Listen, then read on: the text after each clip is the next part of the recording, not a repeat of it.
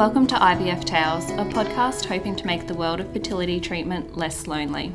We want to start conversations about different fertility journeys to empower your decisions and build a community that understands. Each week, we will speak to someone whose journey to having a child has taken a little bit more than a few Vodka Cruisers. We are your hosts, Tiffany and Amy.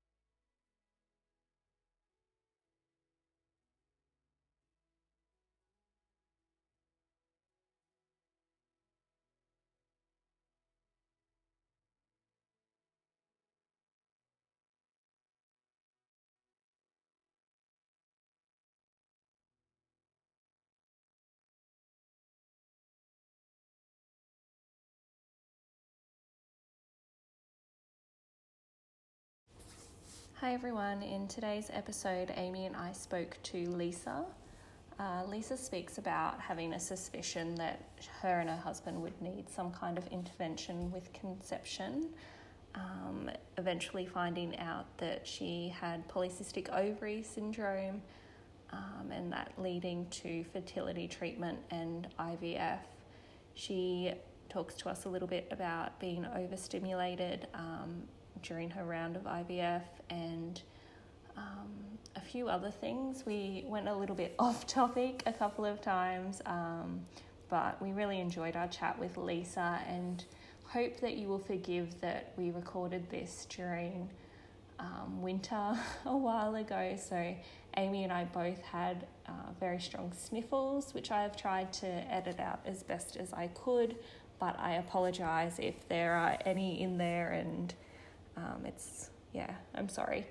Um, but yeah, we really enjoyed this interview with Lisa, and uh, she's had her second little baby boy since we recorded. And yeah, we're so happy for her, and we hope you enjoy listening. Thank you for joining us today, Lisa. Thanks for having me. Uh, did you want to start us off with a little bit about yourself and who's in your family? Sure. Um, my name's Lisa. I'm 33. I live in Melbourne. Um, I live with my husband Michael, and we've got a two year old son who's just turned two, and we're expecting baby number two early October. So, um, Michael and I have been married for five years this year, and we've actually been together for 19 years, so we got together very, very young. Um, and yeah, that's our family. Congratulations on your second baby. Thank you. Thank you. It's very exciting. Yeah. So, um, yeah, I guess um, I am the eldest of five children. So I've always come from um, having lots of kids around and always wanted to have kids. Um, but I always had this weird feeling that I wouldn't be able to, or there would be something wrong. It's so strange. And I just think, even as a young girl, I used to think I'm going to struggle to have kids. And um, like I said, Michael and I were together for a long time before we got married, and everyone was putting on the pressure to propose and all of that sort of thing. And I wasn't, I, I wanted to get married, but I was more like, if you take your time with this and we struggle to have kids, I am not going to cope. So it was like always in the back of my head for some strange reason. Um, so yeah, then we, we got married in 2015 and um, went on a long honeymoon and I came off the pill during that time. So I'd gone on the pill kind of in my late teens and now when I reflect on it, like my period was all over the place. So I never really looked into why. I just was put on the pill and that sort of sorted it out. Um, but when we went on our honeymoon, came off the pill, and then by the time we got home, we officially started trying in October of that year, I think, and um, just had no success and very, very irregular periods. So um, I went to my GP and she's like, just keep trying for six months and come back. And I was like, no, I'm sure there's something not right. But, you know, she said, you've been on the pill for a while, just wait and see what comes of it. Um, and then finally, I took Michael into the GP with me, and I feel like that was sort of um, prompted her to take a bit more, what's the word, action, I guess. Um, so by that stage, we'd been trying for about six months. Um, it'd be, yeah, around the middle of 2016. And she did some blood tests um, and a scan, which ended up showing that I had polycystic ovaries. So um, I actually had all three indicators of the syndrome. So no periods for months on end. Um, my hormones were all out of whack. And then when I went for the scan, my ovaries, both ovaries, were just covered in cysts, like talking 30, 40 cysts on each ovary. I just remember being there and seeing it on the screen, and there's just all these black dots everywhere. And of course, I don't know what I'm looking at, but I just thought this is not good. And I was pretty devastated at that point and just thought, like, yeah, I just knew, I just knew there was something wrong. Um, but yeah, the pill sort of masked all of that for so long. So, um, yeah, and then we went on to have Michael checked out. His sperm and everything was all good. So that was that was good. But it, you know, to begin with, I was like, oh, great, I'm the problem. um, but then, you know, after a little while, I thought it's better to just have one issue to deal with than both of us having issues. So yeah. Um, so from there, we started seeing a fertility specialist, I think. Yeah, uh, we got recommended to a particular specialist from the GP. Um, I started doing acupuncture, did, did, a little bit of reading about how to get my cycles working, and um, none of that was really working. So went to this specialist, and um, she started me on some ovulation induction medication. Um, so I think it was called she she gave me something to bring on my period. I think it was called Primolut, and then I was on Clomid, um, and that went for six months. So we did six months of taking the Clomid, having timed intercourse, little scans here and there to see what my ovaries were doing, um, and I didn't really click with this specialist. I just felt really rushed, and every time I asked for more options, you know, I, you know, I was getting frustrated by that point because it it had been about six months, and I was like, you know, we've been together for so long, and yes, we only just got married, but this is what we want. Um, so she just kept upping the amount of Clomid that I was taking, which made me a bit crazy, to be honest. Um, and then yeah, we just kept asking her like, what what's next, what's next, and um, at that point, she just kept telling me to lose weight. um, and keep doing what we were doing. and I was like, yeah, well, I've got polycystic ovarian syndrome. One of the side effects is that it's hard to lose weight. Meanwhile, I'd lost a hell of a lot of weight before we got married as well. So I wasn't actually considered overweight, but anyway, we weren't clicking with that doctor. We went through that for about six months. And um, at that stage, we kind of told our families that we were struggling, and that was it. We didn't really give any, any information. We didn't tell them we were seeing doctors. We just said, yep, we're trying, and it's not happening yet. To stop people asking, what, you know, you're going to have a baby, and because we were getting up to a year married at that stage, I think. Yeah. Maybe even more. So no honeymoon baby. No honeymoon baby, which is what we had hoped for. yeah. um, and and I think what everyone expected too, because we'd been together for so long. Um, and yeah, so we continued doing that through 2016, and then um, actually spoke to a friend who had gone through IVF and just said, "Do you have any recommendations for a doctor? Because I'm not, I'm not loving where we're going." And she gave me a name of someone, so went back to my GP, got a referral for him, and um, he was amazing. We went and met with him at the start of 2017 in January, and he just laid out every option possible. And he said, You need to get off the Clomid for starters because clearly it's not working. But he also said that if I'd taken it for too long, that my lining was probably going to be too thin. And therefore, if I had fallen pregnant with timed intercourse, then I, the baby may, maybe wouldn't stick anyway. Um, so that was really frustrating to hear, but he really laid out everything and um, was really thorough. So he did a full gamut of blood tests and um, checked my fallopian tubes, which was pretty painful actually. So did he do a Um, lap a lap for that or He didn't do a lap. It was like a fl- they flushed it out, so it was just like going for an internal ultrasound.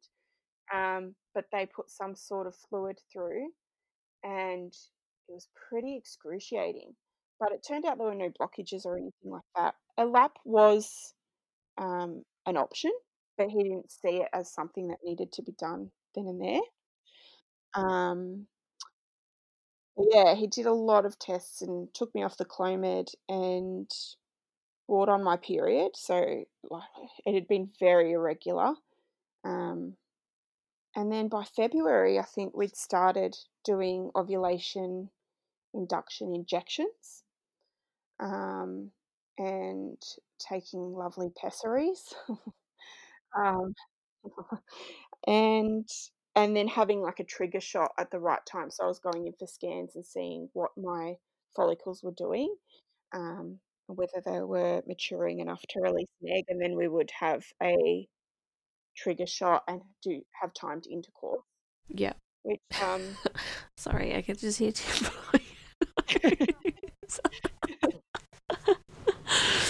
That's okay. Um, um, so do you remember just while we take a quick break, do you remember the medication that they put you on? Was it yeah, um, I think it was. Hmm, would Gonal F be the right one? yeah, it could be. Yeah, for the ovulation induction, and then for the trigger, I can't remember what it was called. Maybe Or Orgalutran? Is that a trigger? Yeah, Um, Oh, would it be Ovidrel?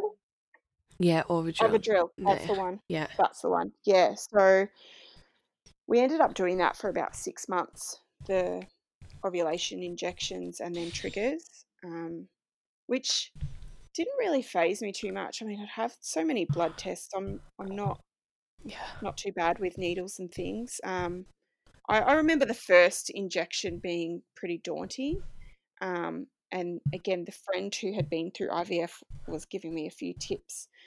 I wasn't telling her everything, but she was giving me bits and pieces along the way. And um, she was like, it's fine, just push through the first one and you'll be okay. But I remember that night just being petrified and saying, Michael, you're going to have to do it. But yeah, it didn't hurt at all. And that was pretty pretty straightforward and simple. But I think, um, you know, the timed intercourse was pretty hard because it just became a bit of a chore. Um, Yep. I can imagine and- why. yeah, just so like six months. Well, really, it had been like a year of that because we'd been doing timed intercourse with the Clomid stuff as well. So, um, yeah, really hard to just, I guess, stick with that regime and and just stressful. So, um, yeah, so that was about six months of that, and then we just kind of got fed up and just said like, what's going on? I was ovul, well, I was having a period, Mm-hmm. um, and every you know month I think they were doing scans of my ovaries and making sure I was ovulating, but it just nothing was happening. So I'm pretty sure they did another test on Michael's sperm then, and again that came back all good. Um, and then in July of 2017, um, I went into the fertility doctor and I just said, like, what's next? We're, we're done with this. Like, we've had Mhm. enough. Um, and he was kind of on, on the same wavelength as well. And he said, look, we could try IUI, um, but it's pretty much what you've been doing. You know, it's timed, it's um, triggering, and he said, I think you'll have a really good chance with IVF because because I've got the polycystic ovaries. Um, he said, you know, for years you haven't been ov- ov- ovulating properly. Um, I reckon we'd get quite a few eggs. And so I was ready at that stage. Like I wasn't, I wasn't nervous. I wasn't. I think we were both just ready for something else and something that we could have a bit more control over. I guess. Mm-hmm. Um, in some way, I know you can't really have much control over IVF, but just knowing that there was a plan in place. Mm-hmm. Um, so within about two or three weeks after that, we had police checks done. We did the counselling session, um, everything else that you need to do beforehand, and then we started on the protocol of the Gonal-f and the Orgalutran. Mhm. That's right. That was the medication. Yeah, and then the regular bloods and scans. I think at one stage I was going every second day before work to go and get bloods taken and and um, internal scans and all that sort of thing to see where where my ovaries were at and where the follicles were at. I guess something that I found really interesting that he explained to me is polycystic ovaries. They're not necessarily cysts on your ovaries, which I I didn't know. I didn't know anything about this, but um, it's actually about the number of follicles on your ovaries and whether they're maturing enough to release eggs. So I had lots of little ones on there, and they were just trying to, yeah, pump me up to kind of mature those follicles to release eggs. Um, yeah, so that was that was July of 2017, and at that stage we didn't tell anybody what we were going through. Um, like I said, our our family, our immediate family knew we were struggling, and that was kind of it.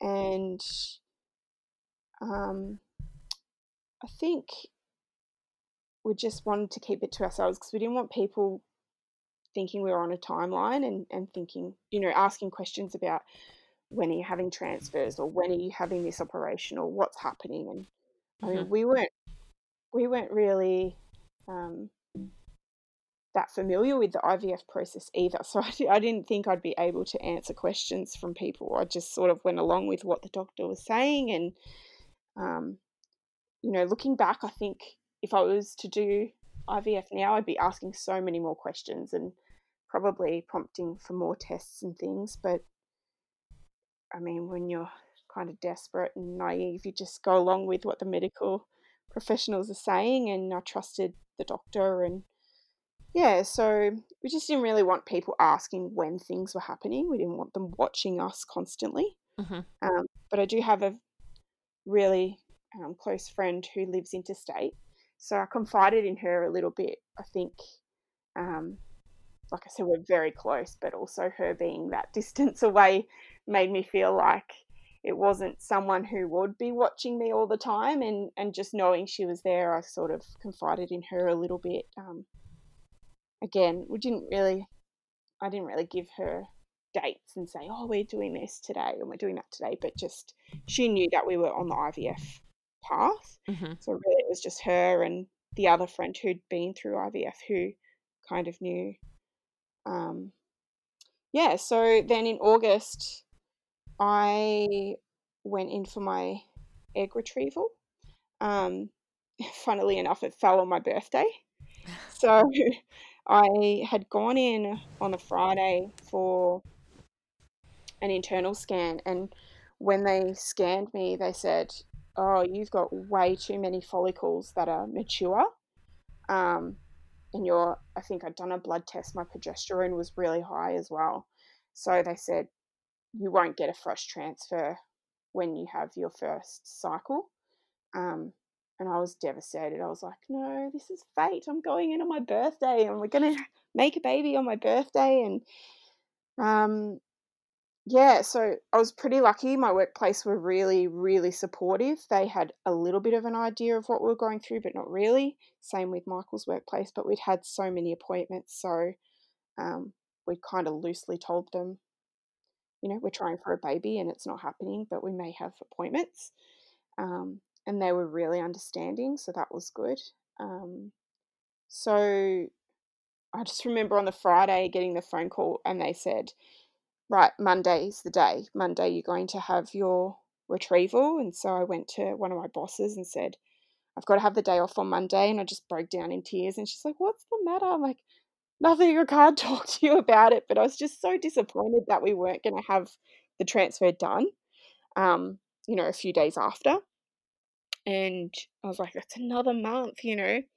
So we're talking two years since we've been married almost.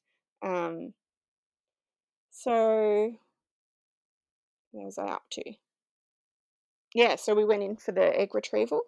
Um, and my doctor had explained to me that, you know, 12 eggs is a good number and three embryos would be a good outcome. Um, I don't know whether that was just based on assumptions of what is average or whether that was based on my phys- physiology. I don't know. Um, but I remember we were so excited. Like we went in for the um, retrieval, and in the lead up to all of this, when we started IVF, I bought these little milestone cards, sort of like the ones that you buy when you have a baby and you're taking photos one month, two months, that sort of thing. But they were IVF focused. And so we're there with our card that said egg retrieval, taking photos in the gown, and like doing, I was doing stupid Snapchats to my friend from Sydney saying like, "Get those eggs! It's my birthday!" And um, like we're really, really excited. So um, when I woke up afterwards, um, the nurses started singing "Happy Birthday" to me. So that was that was funny. And she's like, "Oh, we got thirty-five eggs," and I was like, "Oh yeah, cool, like thirty-five eggs." So actually, really didn't realize how many that is until probably until later. And like even listening to your podcast, hearing other stories and going, wow, 35 was massive. Mm-hmm. Um, like we're so lucky. And but in turn, I ended up really, really sick that week. So ended up having to have a whole week off work. Um, I was never really told what what the reason was, but um, from that initial scan before I went in for the retrieval, I think I was overstimulated and they su- suspected maybe a bit of an infection in one of my ovaries from the procedure just because because there were so many eggs and they they were you know prodding and pro- poking so many times um, but I was just so sick I was in pain and constipated and vomiting and couldn't keep any food down and um, barely any liquids it was just awful like the thought of going through another egg retrieval, that that is what would scare me the most if I was to do IVF again because I just ended up so so sick. Um, and it was at that time I rang my mum crying and like I'd had a cold or something the week before and I was like, Mom, I need you to go to the chemist and she's like, What for? Cold and flu? I said, No, I need you to get this and this and she's like, Okay, you're right. I'm like, No, just please, like I can't drive and I need you to go. So she came over and She's like, this is for constipation. I'm like, yes. And she's like, what's going on? I'm like, I'm doing IVF. And, oh, and then I just broke down and told her. So it was a bit of a weight off my shoulders to tell my mum. And, and, um, yeah, just, it was just an awful week. So that was on the Monday, the retrieval. On the Saturday, I ended up in hospital um, just because I couldn't stop throwing up. Yeah. I was just so sick. Um, but yeah, luckily enough, like I said, my bosses were really understanding. I mean, going back into work and being like, yeah, I had a week off, I was unwell, and people were like, what's wrong? Um, yeah, I think I had gastro. um, so yeah, it was just that was that was really hard because I was so on such a high about the retrieval and about having it done and the plan and and then it was just like came crashing down because I was so sick. But and and that um, retrieval, yeah, just that was a big a big thing that week. I don't know, yeah. Um, so they collected 35 um, eggs, and Michael went off and did his bit. and he said it's just awful. It's like everyone knows what you're doing, and yeah. Um, and then we went away for our wedding anniversary, and that's when we got the phone call about what had come of our um, embryos. So we actually decided beforehand to do ICSI, not IVF, Mhm. um, because at that stage we were just like we want to do any anything that can get us closer, and if you're going to pick out the best sperm, then go for it. Um, you know, we'd already spent so much money on everything, and we're like, just just do it. Um, so we had 24 mature eggs, and they managed to fertilize 16 of them. And then by, I'm guessing it was day five from memory, um, we had 11 frozen embryos. So we'd also chosen to do the um, pre genetic testing. Mhm.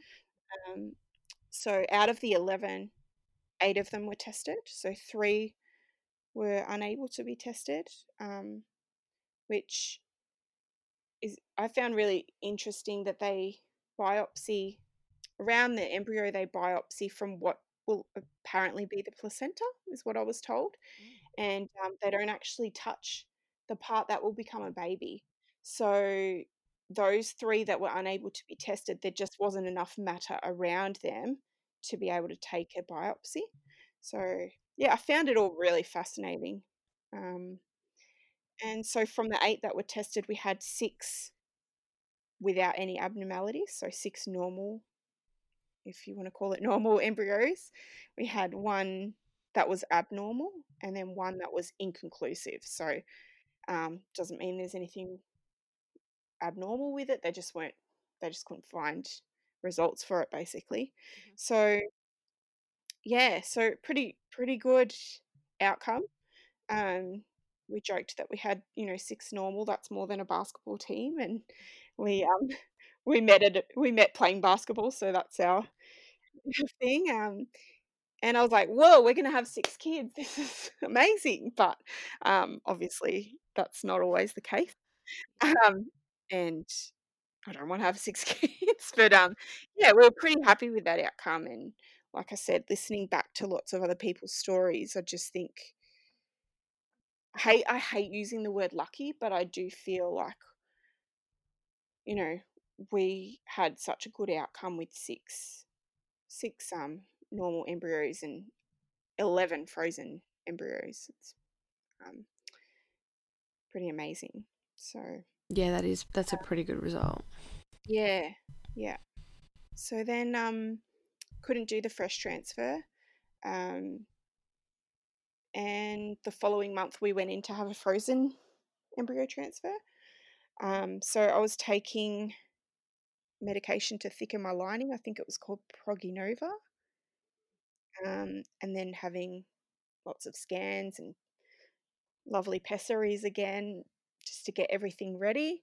Um and I was so nervous. I was just like, you know, we're this is our baby's day. We're going to conceive, and I was doing every reading everything and doing everything that you know anything told me to do to get ready. So I was doing acupuncture really frequently.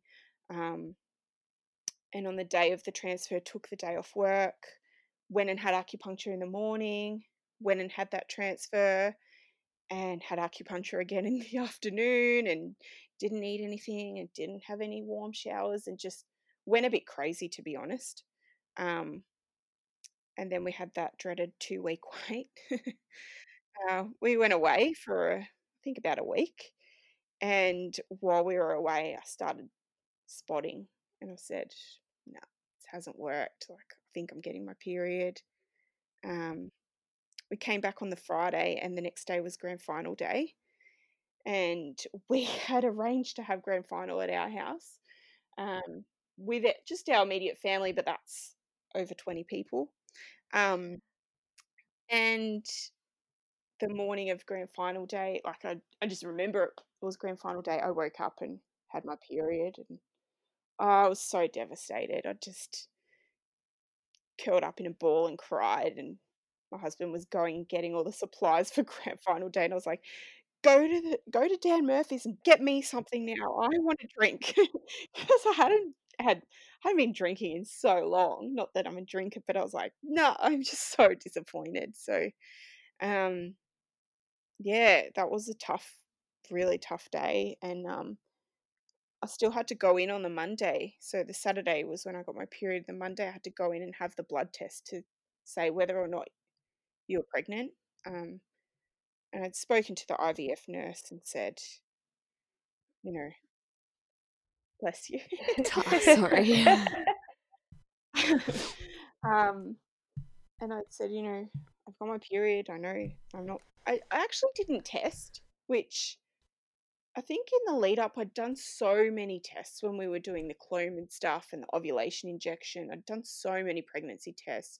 I'd been doing those ovulation tests as well, and I think this time around I was like, no, like it's it's IVF. It's it's um you know it's ICSI. It's how could it fail? Like it's it's all proven, you know. and um I didn't test, but because I had my period, I knew, and I said to the nurse, um, is there any point going to the blood test? And she said, yeah, yeah, still have it done. So um, got a call that afternoon and she said, I'm sorry, you're not pregnant. Yeah, I know. um, and then she told me what to do to start again for the next month. And I was a bit, not hesitant um, because we wanted to keep going, but I was just like, I'm going to do it differently this time. I'm not going to stress. You know, everyone says just relax, it'll happen. But I think I really just went overboard the first time. That two weeks really did my head in. Um, so then in October, we went in for our next transfer, and um, by this stage, we would have had five normal embryos. And when we got in there, they said, Really sorry, but um, the embryo that we tried to thaw out first today didn't survive. And I was just devastated. I was like, that's another chance gone. Um, and I really was just focused on that. I was so upset about that. But then we had signed something to say that when we were going in for transfers, un- thaw out as many as you need until you can get one to pop in. Um, so they did. They did a transfer. And um, I don't know, I was just so upset about the one that didn't thaw, you know. I was focused on that, but we did the transfer and the doctor was lovely and um, gave us a little photo of the embryo, which we didn't get the first time around. And um, I remember at the time I was reading a book and they, the girl in the book was having IVF, which was just a fluke. And um, she had said that the embryo on the screen of the ultrasound looked like a little star. And the doctor actually said something really similar on the day. So I was like, okay, let's just call this little one our little star. And that became the little nickname for that embryo. Um, but I just took that day so normal. I went back to work, didn't do any acupuncture, didn't really think about it. And the two week wait, then we were just really, really busy. We had um, uh, work was full on at that time. We had birthdays and baby showers and just so much on. I think I had a retreat for work as well to go to. So like I, I wasn't overthinking it the way I did the first time.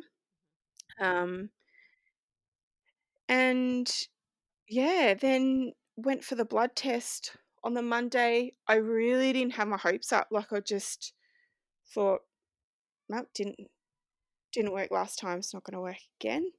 And um got the phone call at work during my lunch break and she's like, You're pregnant. I said, Oh, you're lying. and the nurse was like, I wouldn't lie about this. Um, and I just, I nearly fell over. I just was in shock, I think.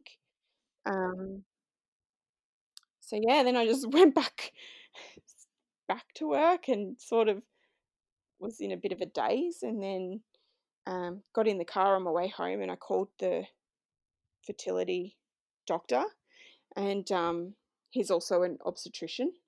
So I rang and spoke to the receptionist, who you know after all that time they they get to know you pretty well, and um, I said, "Oh, I'm pregnant," and she's like, "Oh, congratulations!" And is Michael excited? I'm like, I haven't told him. he had said to me, "Don't, I don't want to know," because the first time I'd called him and I'd said, "Oh, I'm not pregnant," and he's like, "Okay," and then the second time around, he's like, "No, nah, don't call me while I'm at work. It's too hard to hear," and keep going on with the day, basically. So, um, I told him that night, and I like probably two years before that, I got a friend to purchase some little Carlton Blues bibs because he's a Carlton supporter and I'd had them stashed in a cupboard for that long and um, quickly ran around and put them in a box and peed on a stick and put that in the box and um, and then um, he got home and he was telling me all about work and I'm just thinking like, are you going to ask about this blood test? But it was that's how we were. We kind of were not really thinking about it too much that time around. And um, I said, oh, I've got something to show you and I'm like, have a look at this box. And he opened the box, and later on he said, I thought someone had given you a gift. And um, yeah, that's how I told him that we were pregnant again. I put one of those cards that we'd been using in there that said big fat positive, and um, that resulted in our little boy. So, in hindsight, a pretty quick, pretty quick um, turnaround to get a positive result and to have our baby. And um, yeah, it took you know just just over two years of of trying, but just over a year since we had started seeing that fertility doctor to go through IVF and and fall pregnant. So um, really two or three cycles if you count the retrieval as a cycle and then two transfers. Um, yeah, bit mind blowing that it happened like that. But um, yeah, and then I had a pretty straightforward pregnancy after that, except that my progesterone was always off. So um, for the first 12 weeks, I had to take injections of progesterone. And they were actually worse than any of the injections I ever did for IVF because they were intermuscular. So um, Michael had to do them for me into my butt cheeks. and they were so painful, so painful. So, yeah, so from January 2017, seeing that doctor, to January 2018, we were on our baby moon in Byron Bay. So, really quick turnaround. And I'm, I'm glad that I kind of trusted my gut and that I knew that first doctor wasn't, you know, that there were more options and that um, we went with our gut when we kind of were done with doing some of the protocol that had been set, if that makes sense. Yeah, so I think something that we can sort of get stuck in as patients is that um, once you're sort of with one doctor or you know one medical professional, you sort of feel like maybe sometimes you've got to stick with them because they just know. Totally. Yeah, and sometimes yeah. that's just not the best option for everyone. So yeah, I mean, yeah. we didn't have a great feeling with her from the start anyway. So you know, I kick myself for sticking with her, but in you know, in the scheme of things, it was six months, and and we are where we are now. So we're pretty lucky. Um, again, I'm using that word lucky. I hate that, but um, you know, I do feel like a journey. I hate that word too. you know, our story. There's so many people that go through it for so long. I've got a family member who went for it through it for so so long, and it's just heartbreaking. And um, even though we didn't tell anyone when we were going through it, the minute I was pregnant and announced it, we started talking about it, and it was just like verbal diarrhea because I just wanted to tell everyone, like, this is IVF and this is what happens and this is what we've been going through because there's just not enough of it out there. And um, yeah, I with those little cards that I had been using or put together a little video and popped that up. I think it was a year after the egg egg retrieval, yeah, on my birthday and just said like this is what we did a year ago on my birthday and nobody knew and and I want to share my story because if I can help one person, I think it will make a difference because there's you know there's just not enough out there and and to know that someone else has been through it um and uh, yeah I had a couple of people reach out to me and and ask questions and you know or tell me that they were going through it too and yeah that was that was really nice So was um there was there any other particular reason? So you mentioned earlier that um, you know, you, you just sort of didn't want people checking in on you to yeah sort of yeah, like you know, when you're that going for this. it Yeah. Yeah, that was really it. We just we wanted the pregnancy to be a surprise, you know. We Okay. want people to go, oh, they're, yep, they're doing IVF, so she might be having a transfer soon. Oh, she probably is pregnant soon. Even though everyone was already questioning, you know, are you guys going to have a baby, that sort of thing. But we still wanted that element of surprise. Um, I I never felt shame or anything like that about doing it because I just, you know, we wanted a family and and I don't think it's anything to be ashamed about. I wasn't embarrassed to talk to anyone about it once once I was pregnant. I really opened up about it. Um and I'm so grateful like the friend that had gone through IVF, like I said, didn't give her many details, but I knew she was there. So just having that someone in the background Mhm. that I could go to if I really wanted to. Um but yeah, that was really the only reason. We just didn't want people watching us and waiting. Um, and just questioning what we were doing. Yeah. Yeah. Yeah, I think sort Um, of, and especially when people know that you've gone for a transfer, they start asking, or you oh, know, I'm so glad. I, I'm yeah, really glad I didn't tell anyone then because, um, like I said, that second time around, the two week wait was so busy. We had so much on, and I just, I, I don't know if I would have coped with people asking me how it went at all these different events we were going to, and yeah, yeah, yeah, yeah, yeah. It's just interesting hearing why um people choose to tell or to not to tell as yeah, well. So absolutely. yeah, And I think um, touching on what you were saying about, um, you know, sticking with one doctor this time around, we're actually so to begin with, we went through private fertility specialist. Um, he then became my obstetrician when I was pregnant, um, and delivered our son, and we didn't have private health insurance, so we decided to go through all of that as self-funded private, mm-hmm. which is nice and expensive. Um, and then this time around we've gone for public care so you know i just think there's no you get some people just get stuck in a certain peg hole and you know i just think you, you're never stuck you can question things and you can change your mind and um yeah we decided that this time around we didn't need that level of care because um this baby's not an ivf baby um so yeah i think yeah what you were saying really resonates because it's okay to change your mind. yeah, Yeah. yeah. I totally understand that. Mm. um, yeah, on a level that yeah, really, I'm I'm, I'm the same. So I think, definitely, yeah. yeah, and I think now if I was to go through IVF again, so we've still got embryos frozen.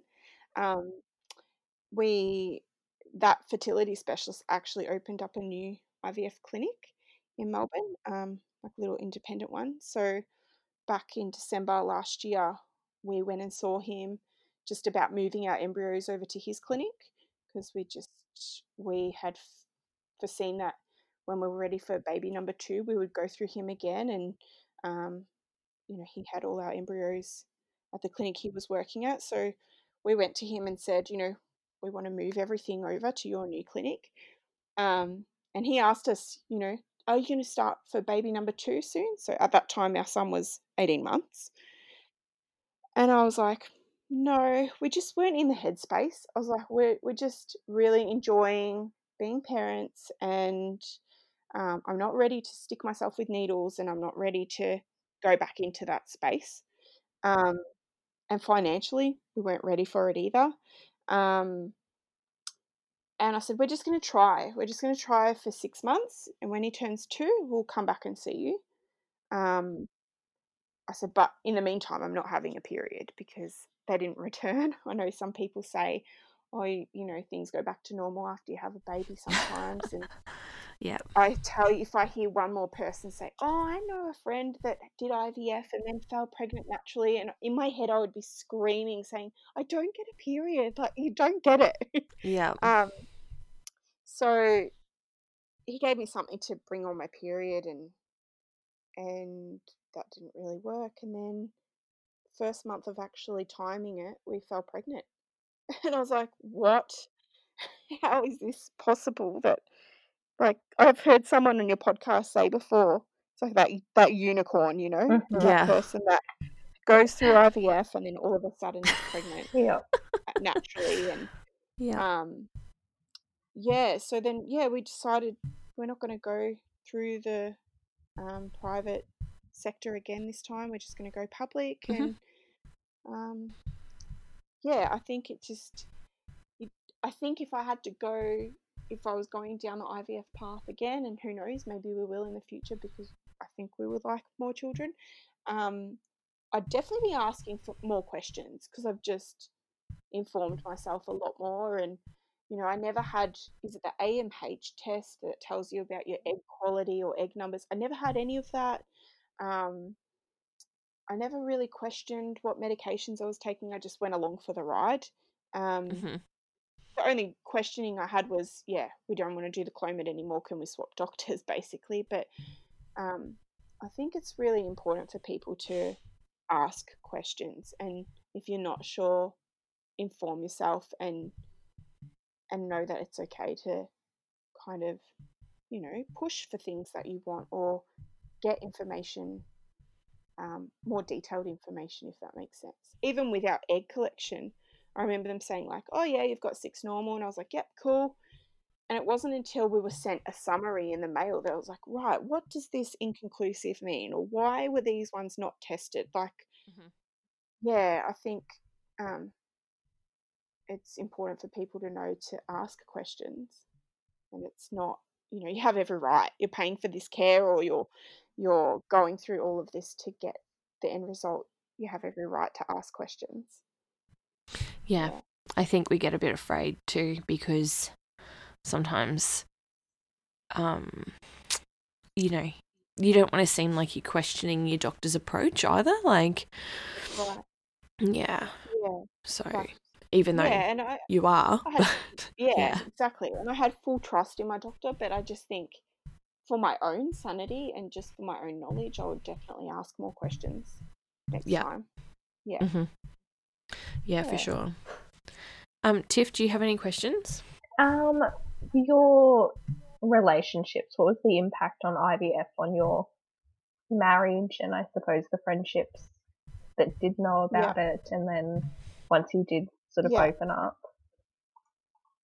Um, I think in terms of friendships, um, like I said, I really only had the one girlfriend who knew most of what was going on, and we were already really, really close. So, um, in terms of my other friends, um, when I told them, um, I guess some people just don't know what to say, or they're like, "Oh, I wish we knew." Um, oh, I wish I knew you were going through that, and why didn't you tell me? That sort of thing.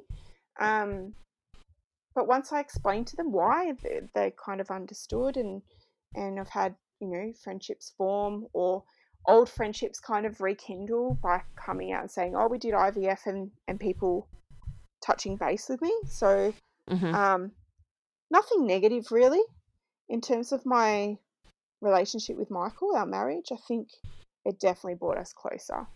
Um, you know, of course, there were trying moments, and um, we're very different in the sense that um, I am expressive, and I'll, I'll I'll cry and I'll get angry, and I'll I'll really like you know have a pity party and be like, why me? and why us, and this isn't fair, and it took so long to get engaged. Why is it taking so long to have a baby? That sort of thing. Whereas Michael's really calm and um, kind of just goes within and um, yeah. I mean, it it's so consuming, all of it. Um, but and it pushed us to our limits, but I think in a positive way. I think it, yeah, it brought us closer. That's for sure. Mm-hmm. Yeah. Um, the doing the injections once I was pregnant, that was one of the hardest because Michael's a bit of a wuss with needles, and he had to do it for me, and I was like, just hurry up and do it because it killed, and he would be like, I don't want to hurt you, but um, yeah, like little things like that, you know. But um, overall, we were always on the same page. I think we just always wanted kids, so it was like whatever we have to do, we'll do. Um, yeah, I at the time when I was trying and I had a lot of friends and family around me having babies, a lot. Um, and I found that hard, of course, like anyone else. And and then you feel guilty because I was like, I'm not I'm not upset at that person. I'm so happy for that person. But um I you know, I'm I'm sad for me and I'm sad for the situation. hmm And um but then on the flip side, I was always like, I'm so glad they don't have to go through what we're going through. Yeah. So yeah, it's a bit um it was a bit double edged. But yeah, for Michael and I it definitely brought us closer. Um yeah, I think that's with friendships and family. Um I think the hard thing is some people just don't know what to say. Yeah.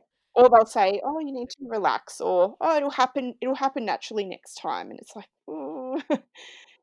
yeah, You just yeah, can't really tell people that because you just there's no guarantee with fertility treatment or even natural conception, you know. So yeah, exactly right. I mean, I got thirty-five eggs and then eleven frozen embryos, and I was like, right, we're gonna have six babies, and you know, that I think that's what devastated me when I found out that one didn't thaw out. I'm like, what?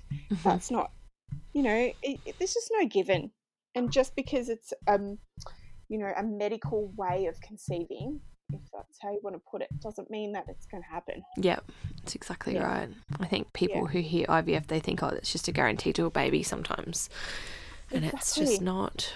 It's not. It's Yeah. not. And there are so many people going through it that we don't know about, and there are so many people having their own struggles that you don't know about. And I just think, um, you know, some of the advice you receive and some of the comments that people say, oh, sometimes you just want to scream. It's just like that whole just relax, it will happen.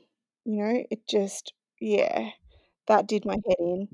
And just people constantly asking. A couple of times I snapped and I was like, it's not always easy, you know?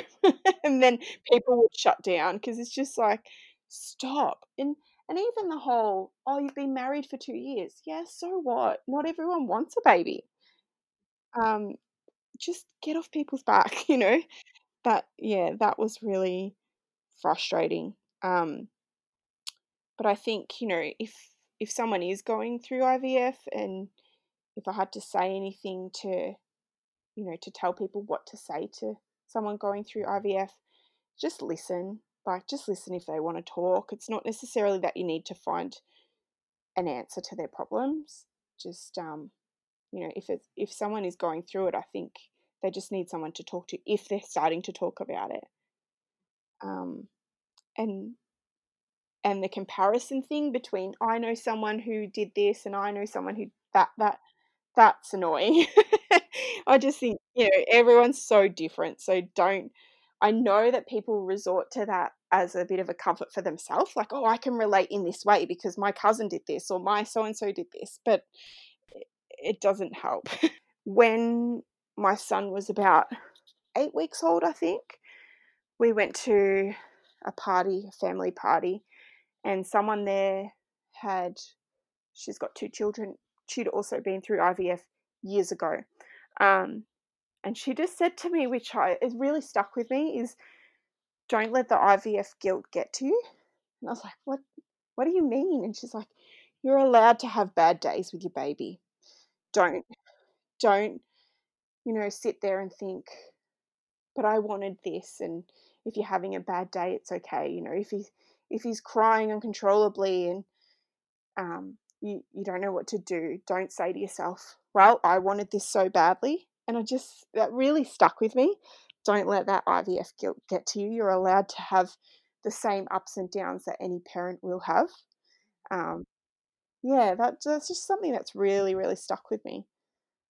Um, so thank you so much for joining us today, Lisa. Thank you so much for having me. I and I just want to say thank you to you both for putting together the podcast because I am so thrilled that there's something like this for us Aussies as well. Um, Mm-hmm. uh, you know, there's a lot of birth podcasts out there now which are brilliant, but having something that's so specific to IVF is going to be really helpful for lots of people. So thanks, girls. I really appreciate coming on today.